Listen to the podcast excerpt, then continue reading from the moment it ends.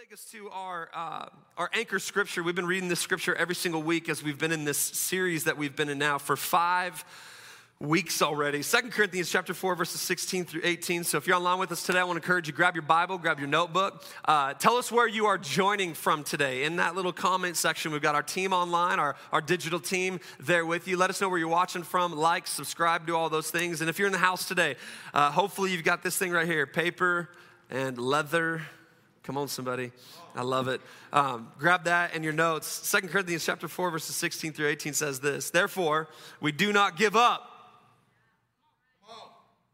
Like, I love it. It's just a period right there. We can stop there for a moment.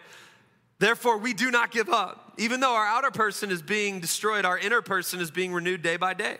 For our momentary light affliction is producing for us an absolutely incomparable eternal weight of glory. So we do not focus on what is seen but on what is unseen. For what is seen is temporary, but what is unseen is eternal. Today, as we continue on in our series, How to Survive a Pandemic, I want to speak to you from the subject, the place where God moves. The place where God moves, as we look at building and maintaining a healthy soul in the midst of hardship and affliction. Will you pray with, pray with me just one more time today? Jesus, we love you. We worship you. We thank you that your word is alive. It is not dead. It is not distant. It is not irrelevant. It is your word for our life. And so, right now, we pray that it would give us life, that it would sustain us, that it would bring us joy and peace, God. Right now, where there's any anxiety or fear or frustration, or just the weight of the world on our shoulders where our souls are weary, God, right now, I pray that your word would come crashing through it would break it all down, and that you would give us peace that surpasses all understanding. So we love you. We thank you for your word today in Jesus' mighty name. Come on, and everyone shouted, Amen, amen and amen. Uh, my daughter has an attitude. Come on, any parents in the house today? Come on, parents online, you know what I'm talking about. Right now, some of your kids are just Lord of the Flies in your house right now. Um, my, my three-year-old especially we're, we're, we can work with our olders right now but my three-year-old she's, she's got an attitude right now and she's, uh, she's pretty quick to get frustrated at things and she wants things to work her way. Uh, she's kind of like her mom this is why i don't golf with, with my wife. Um, mainly because she wants to be a professional after three rounds of golfing and, and, thinks it should all just work out for her. So I refuse to allow my peace to leave me as I play with her. And um, uh, so my daughter's a little bit the same way. And she has this phrase because she'll try to do things. She'll try to play with toys or put things together and everything like that. And after getting extremely frustrated, we've heard her say this multiple, multiple times, she'll say, It's not working. Come on, somebody. It's not working. And she'll get all frustrated. It's not working. That's like her favorite clause right now. It's not working. And we're like, well, no, it's actually, you're just not doing it right. It's not that it's not working, it's that you're not doing it right. How many of you know what I'm talking about? And uh, everything has a design associated with the way that it should work, including you and I. There's actually a way that we should work. The problem that we face is that many times we, like Elle, struggle to figure out why we are not working. We struggle to figure out why. I struggle, come on, anybody with me today? I struggle with figuring out why I'm not working sometimes. And the reason for this is because there is a part of us that we tend to neglect more than anything, and that is our soul. Third John 2 in the ESV version would tell us this that Beloved, I pray that all may go well with you, all may go well with you, and that you may be in good health, watch, as it goes well with your what? Soul. So already we're offered that there's an intrinsic truth and reality that our soul plays in our life. Our lives are very much the same, and it's our soul that has to be intact first and foremost. This is what we read in Matthew chapter 16, verse 26. We read this Jesus told his disciples, If anyone would come after me, let him deny himself and take up his cross and follow me. Anybody been feeling like they've been carrying a cross lately? For whoever would, watch what he says, for whoever would save his life will lose it, but whoever loses his life for my sake will find it. This is such beautiful, beautiful scripture. Verse 26 For what will it profit a man if he gains the whole world but forfeits his soul? In other words, we're being told that what does it matter if you can have everything but lose your soul? You can have all the money in the world. You can have all the health in the world. You can have all of the stuff and the things. You can have all of the promotions. You can have the biggest bank account. You can have the most popularity. You can have a million followers on Instagram. It doesn't matter if you have all those things and you lose your soul. Why? Because even when those things are working, we may not still be able to work if our soul is not intact. And I think for many of us, we get trapped. I know I get trapped trying to get everything else to work, thinking that's how then I'm going to work. But the truth is, is that it doesn't matter how good things are, it doesn't matter how bad things are. If this is not intact, I'm not intact. Ruth Haley Barton, in her book, Strengthening the Soul of Your Leadership, writes concerning our souls that everything, this is what she says, emerges from our willingness to stay involved with our own soul paying attention to it, strengthening it, and maintaining its health. Then she continues to help define, and I want us to hear this today because I need to build some context before we get to the practical. She helps us define what our soul is as she writes It is the place where God's Spirit is at work, stirring up our deepest questions and longings to draw us deeper into relationship with Him. I love that. In other words, it's the place where God works. It's the place where God moves. And I think for some of us right now, it's easy to, to be in the four walls of a church or in our homes, and we think that where there's worship and where there's teaching, that's where God's moving. And I just want to encourage us right now that it's actually not that. He's not contextualized to that place. That is one space that He'll move in. But God is moving and working all the time in our soul. It is the place where God works. And for some of us, we've been neglecting it for a really long time. It's not working. Bible has a lot to say about our soul, especially when it comes to keeping it healthy. The health of our soul is of the utmost importance. Why? Because when it is out of place, so is everything else. In the Holman Treasury of Key Bible Words, there are 200 Greek and 200 Hebrew words defined and explained that we find represent the word soul for life. The word in the Hebrew, the word in the Greek, we find where it says soul, it's meaning life. In other words, the Bible is pretty clear that our soul promotes life.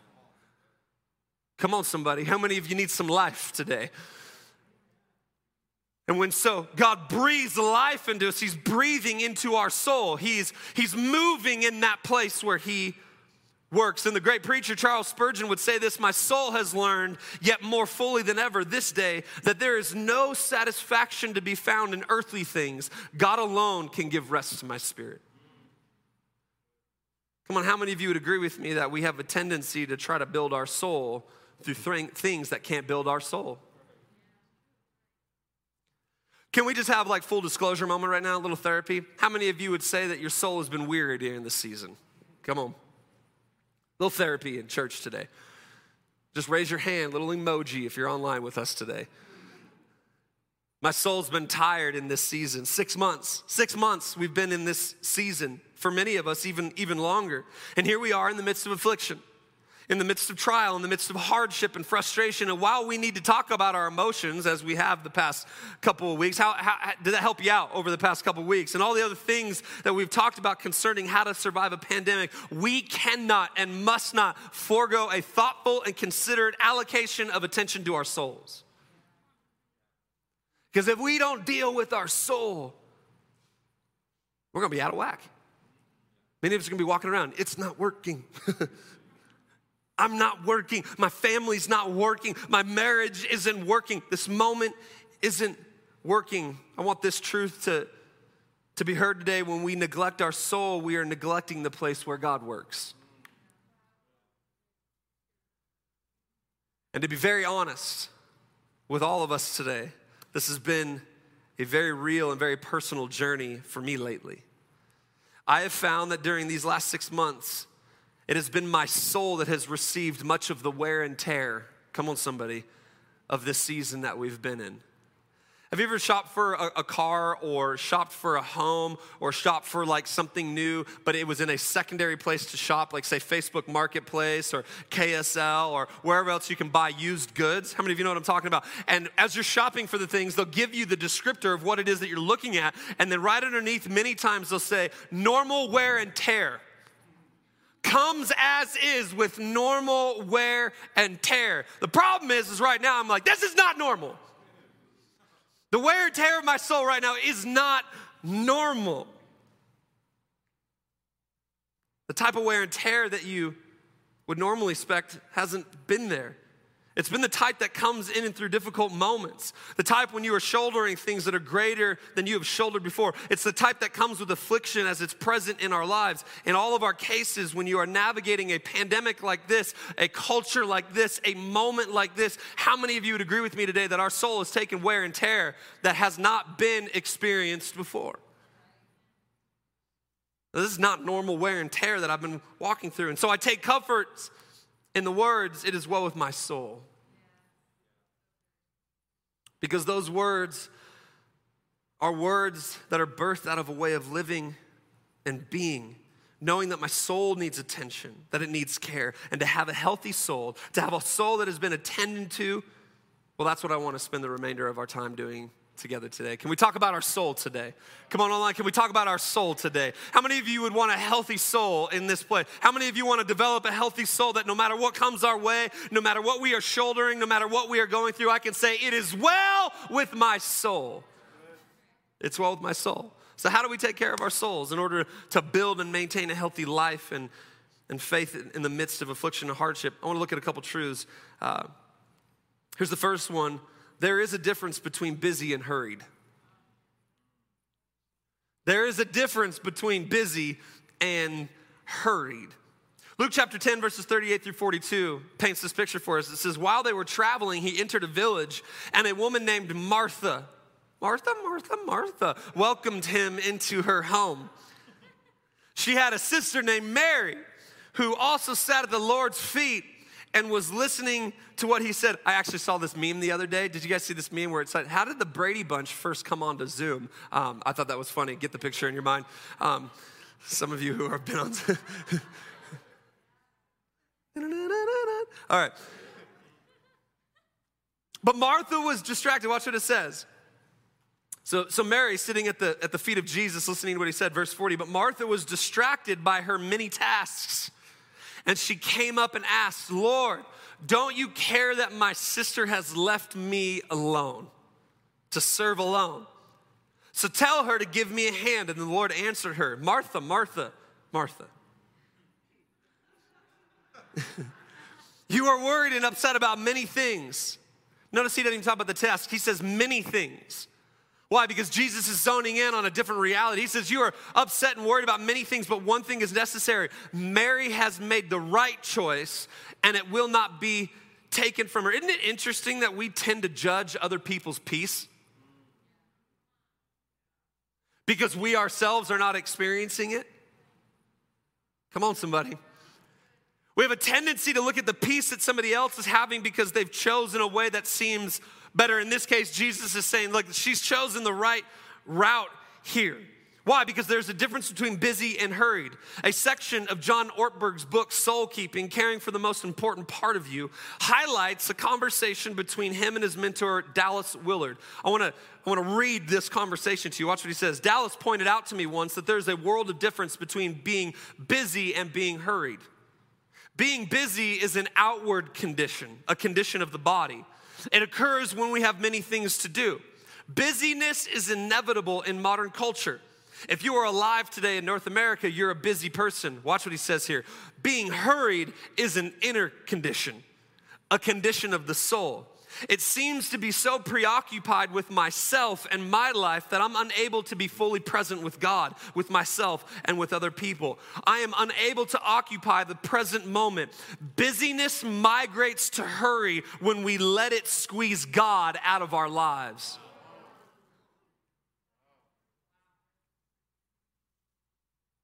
Then he says this I cannot live in the kingdom of God with a hurried soul. I cannot rest in God with a hurried soul. I believe this is where many of us find ourselves today. I've got things to say about busy, sure. But come on, how many of you'd agree with me? If you just work your calendar right, say yes to the right things, say no to the right things, busy can mitigate itself. But many of us aren't busy, we're hurried. We're, we're frantic on the inside. In this season, more than anything, I feel like we're seeing that. It's not even that I'm busy, but we still feel, how many of you know, like we've been locked up? We've been in our homes. We've watched, we've watched more Netflix than we've wanted to. We've been with our children longer than we ever wanted to be. we tried all the things, right? Like we tried painting. I don't even know how that worked out. Right? We bought a dog and chickens and we started a farm. to do what? To keep myself busy. Isn't that interesting? We complained about being busy pre COVID. Then we tried to keep ourselves busy during this moment, all the while never attending to the very thing that we needed to really attend to, and that was my soul. Why? Because it's not about busyness, it's about being hurried. so busy is, is very different from hurry. Martha was, she was hurried, she wasn't busy. So we have to learn to keep busy from entering our souls the busyness of our mind, the busyness of our fear, the busyness of our anxiety from entering into our, our souls and creating a hurried soul. Why? Because a hurried soul is no longer a hopeful soul. A hurried soul stops you from seeing what the soul perceives. Am I helping anybody out today? What if you stopped for three minutes just to simply listen to somebody because your soul was less hurried? How would that change your day and their day?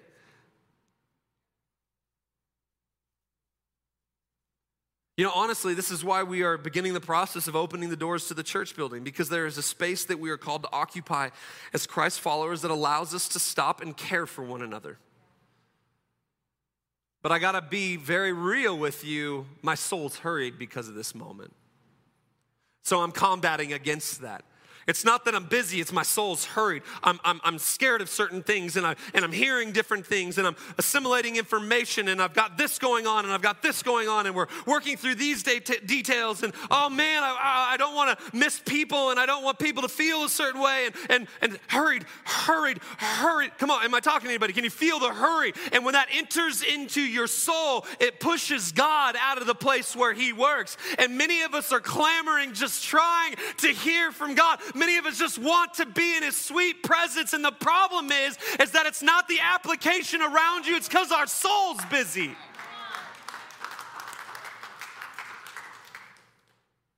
So we've got to stop. Say it as well with my soul. We've got to create sacred space for God to move. Here's the second truth that we need to grapple with today is that physical battles have spiritual implications. Physical battles have spiritual implications. Psalm 127, verse 2. In vain, watch what, watch what the psalmist says. In vain, you get up early and stay up late. Think about that statement. In vain, you get up early. Some of you are like, well, see, there's the Bible's way of saying don't get up early anymore, which I get down with 100%. He says you get up early and you stay up late, working hard to have enough food. Yes, he gives sleep to the one he loves. See, the truth is is that physical battles have spiritual implications. This is what Psalm is telling us right here. We're getting up early to work hard, staying up late to do all the things that we need to do, yet we are tired and we are weary and we're wondering why our life is not working. Well, it's because physical battles have spiritual implications. When I lack rest, it impacts the attention that I can give to God and others. Can we just get practical for a second, church? Come on, online. Those of you who are in your pajamas right now. When I lack proper nutrition and healthy physical disciplines, I do not have the energy to engage in my calling. Physical impacts my soul. What I watch and listen to and fill my soul with, its content feeds my soul. Physical battles have spiritual implications. Listen, I work out at my gym sometimes and I got some music on that is questionable. I'll be honest about that. Come on, no, so you don't, don't judge me. You know what I'm talking about. And I throw some, like I'll put some stuff on so I can lift a little extra weight. But the problem is, is that it enters to help me lift weight. It adds weight to my soul. And as it's adding weight to my soul, I'm no longer able to engage and be the person that God has called me to be. And so while I may be needing a certain music to help me lift weight, it has added a burden to me. Why? Because our physical things have spiritual implications. What I watch and what I listen to and fill my soul with, its content feeds my life. Uh oh, who I'm around and who I do life with impacts my soul and its strength. I got some great people around me. Erica came home the other day from a series of meetings and she's like, hey, just so you know, we got some good people around us. Here's my question to you Do you have good people around you? The health and vibrancy of my soul is directly impacted by the physical things that I do and don't do. See, many of us find our souls exhausted because we've failed to realize that it's not a spiritual issue, but rather a physical one that is sabotaging my desire and work for a healthy soul. We're trying to read our Bible more and worship our way and praise our way and pray our way into a healthier soul. But the problem is, we didn't remove X. I can pray for a healthy soul, I want to. But if I'm listening to Rage Against the Machine every single day,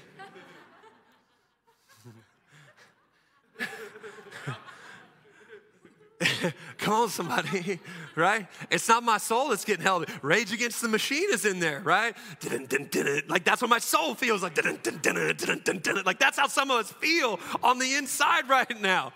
Mind you, rage is not that bad when you're in the gym.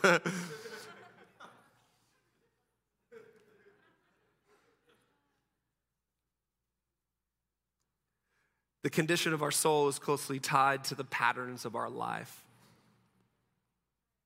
See, this is where we can tend to blame it on the devil. The devil didn't do anything. We did. He didn't push play. He didn't click on it. right? He didn't choose those people for you. Am I talking like we're talking about how to survive a pandemic right now? We got enough outside pressure as it is to then add all these other issues into our lives. If I want a healthy soul, I need to realize that what I'm doing physically actually has spiritual implications. I need to mind my life in order to mind my soul. It is well with my soul. Here's the third truth we need to wrestle with is that silence is the act of a surrendered soul. Silence is the act of a surrendered soul. Psalm 46, verse 10 Be still. Oh, I love that. Be still and know that I'm I am God. Do you notice that stillness is the prerequisite for knowledge? Be still and know that I am God. C.S. Lewis said it like this inner silence is for our race a difficult achievement. There is a chattering part of the mind which continues until it is corrected to chatter on even in the holiest of places. You've been there before? Right? You've been there before when you're trying to pray? You're like, oh, I just want to pray right now. Chatter, chatter, chatter, chatter, chatter, chatter, chatter, chatter, chatter, chatter, chatter. I'm just trying to worship. You're standing there, oh, you look so pretty worshiping. Hands are lifted, you're on key. You have the holy face going on, you know what I'm talking about?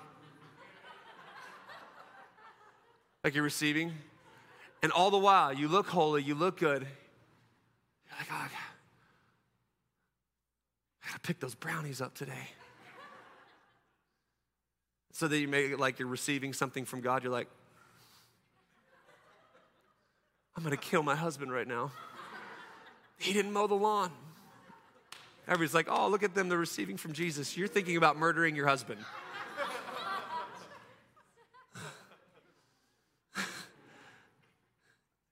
We've lost the silence. Here, here's, a, here, here's what I want us to grab.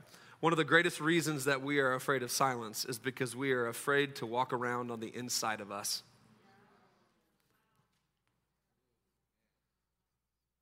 One of the greatest reasons that we are afraid of silence is because we are afraid to walk around on the inside of us.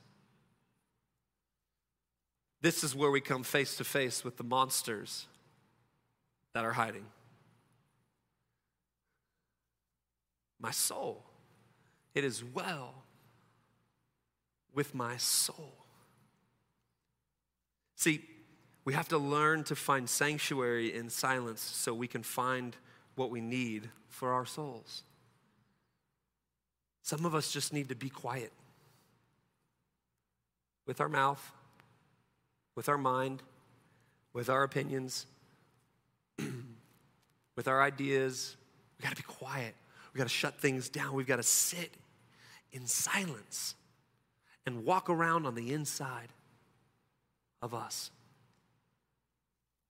Andrew, will you pop up here, bud, really quick? I want to illustrate why this is so scary for us. If our soul is the place that God works, when we are in silence, we're not just walking around on the inside of us by ourselves, God's walking with us. And so, if Andrew's in silence and he's walking around on the inside in the space where God works, God's leading him over here to say, Hey, I want to show you this. And it's only in silence that he sees what God wants to show him so that God can fix what he's taking a look at. See, the thing is, is God doesn't show us the monsters in order to just leave us there and be like, have fun. Bye. No, no, he says, listen, I'm, I'm walking with you in the cool of the garden. See this, bud? We need to work on that because this is hurting your soul. So we look at why is it there? Let's work on that. What caused that? What, what, what's allowed that monster to stay there? Let's work on that. Let's repair that. Why? And it's in silence that this is done. It's not in, in hurry, and it's not in busyness, and it's not in these grand spiritual practices. It's just being quiet with God, being in the place where He works. Thanks, Bud. Can we put our hands together for thanks, Bud? Here's the fourth and final truth I want us to grab a hold of today peace for my soul is found in the promised land of his presence. Peace for my soul is found in the promised land of his presence. Psalm 62, verses 1 through 8 says this I'm at rest in God alone. I'm at rest in God alone. My salvation comes from him. He alone is my rock and my salvation, my stronghold. I will never be shaken. Come on, somebody. like, have you noticed we're a lot in Psalms right now? This is where David does some soul work. This is where David does some rest. This is where David deals with some things right here. And he says, Listen, I am at rest in God alone. My salvation comes from him. He alone is my rock and my salvation, my stronghold. I will never be shaken. Why? Because peace for my soul is found in the promised land of his presence. I've been reading this book. I've got our staff reading this book, and I want to. I don't do this very often, but I just want to highly recommend this book right here. Um, it's called Strengthening the Soul of Your Leadership Seeking God in the Crucible of Ministry. And you may think to yourself, I'm not in ministry. Yeah, you are. Every single one of us are. So pick up this book if you want to deal with your soul. So I've been de- I've been going through this book dealing with my soul and as I was reading it, she's she's accounting the story of, of Moses stepping into his leadership role and leading all these people through the wilderness to the promised land. And he had a vision that God had given him. Come on, somebody. And it, and it was on the inside of him. And this vision was given on, on a mountaintop. And he showed something to Moses. God showed something to Moses that he didn't show to everyone else. And it was Moses' job to lead the people there. And for many of us, we think to ourselves, man, my soul will, I'll find rest for my soul when I reach the promised land. The promised land is where we think we'll reach rest for our soul. But I want to just submit to us today that it's actually not the promised land that will ever cause rest for your soul, it's the promised land of His presence that brings us rest for our soul. So she goes through some of this thought process, and I want to read you a, a long excerpt from this book because it spoke to me and wrecked me. And I hope it does to you. Martin Luther King Jr. expressed a similar conviction in a speech given in Memphis, Tennessee on the night, the night before he was assassinated. He spoke of receiving a letter from a little girl after he had been nearly fatally stabbed in New York. X-rays had revealed that the knife blade was so lo- was lodged so close to his aorta that if he had sneezed, he would have died. King received letters of comfort and encouragement from around the world, but the one from this young white girl touched him deeply. Dear Dr. King, she wrote, while it should not matter, I would like to mention that I'm a white girl. I read in the paper of your misfortune and of your suffering, and I read that if you had sneezed, you would have died. And I'm simply writing to say that I'm so happy you didn't sneeze.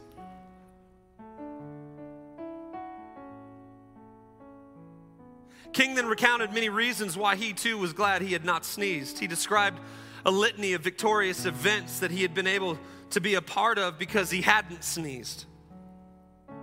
I wouldn't have been around here when Negroes in Albany, Georgia decided to straighten their backs up. Or when the black people of Birmingham, Alabama aroused the conscience of this nation and brought into being the Civil Rights Bill. Or later that year to try and tell America about a dream I had. I'm so happy I didn't sneeze, he said. But then he went on to say something new that had happened within him, something that put him in a different relationship with all that he had been a part of up until now. It just didn't matter like it used to, King alluded to Moses' experience on the mountain as well. With an uncanny foresight, which many feel was premonition, his speech gathered momentum until it reached a crescendo, and this is what he would say I don't know what will happen now, he thundered. We got some difficult days ahead, but it really doesn't matter with me now because I have been to the mountaintop. And I don't mind. Like anybody, I would like to live a long life. Longevity has its place, but I'm not concerned about that now. I just want to do God's will and be allowed. And He allowed me to go up to the mountain. And I've looked over and I've seen the promised land. I may not get there with you, but I want to know, I want you to know tonight that we as a people will get to the promised land. And I'm so happy tonight. I'm not worried about anything. I'm not fearing any man. Mine eyes have seen the coming of the Lord. The journey to the mountaintop is the ultimate antidote to our grandiosity. If we will let it be, it helps us find our place in the scheme of things, lest we become overly inflated in our view of ourselves and our role in kingdom work. A prayer written by Bishop Ken Untener in memory of Oscar Romero, Archbishop of San Salvador, who was martyred for his outspoken advocacy for the poor, follows this line of thought. And I conclude on this. He said it helps now and then to step back and take a long view. The kingdom is not only beyond our efforts, it's even beyond our vision. We accomplish in our lifetime only a fraction of the magnificent enterprise that is God's work. We cannot do everything, and there is a sense of liberation in realizing this.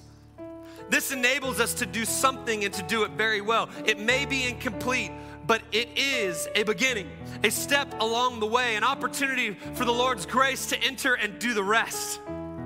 We may never see the end results, but that is the difference between the master builder and the worker. We are workers, not master builders, ministers, not messiahs. We are prophets of a future not our own. And so we can step back understanding that the promised land is not the promised land. The promised land is his presence. And it's in, his presence that I see the, the promised land.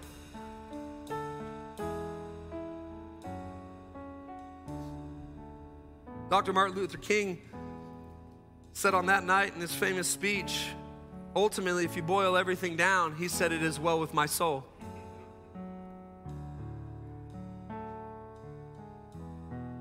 His life would be taken right after that.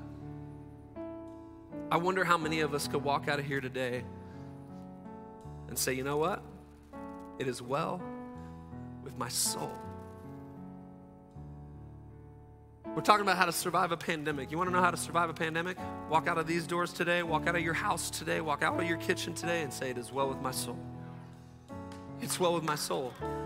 It doesn't matter what I'm facing, it is well with my soul. It doesn't matter what the bank account says, it is well with my soul. It does not matter what the job front is doing, it is well with my soul. It doesn't matter about my politics and this, that, or the other, it is well with my soul. And you may say, but Jason, there's, there's this and there's that, and do you understand this? Listen, I understand all the things that are happening in the world right now. It is well with my soul. Why? Because I have seen where God is moving. I know where God place that I can say it's well with my soul.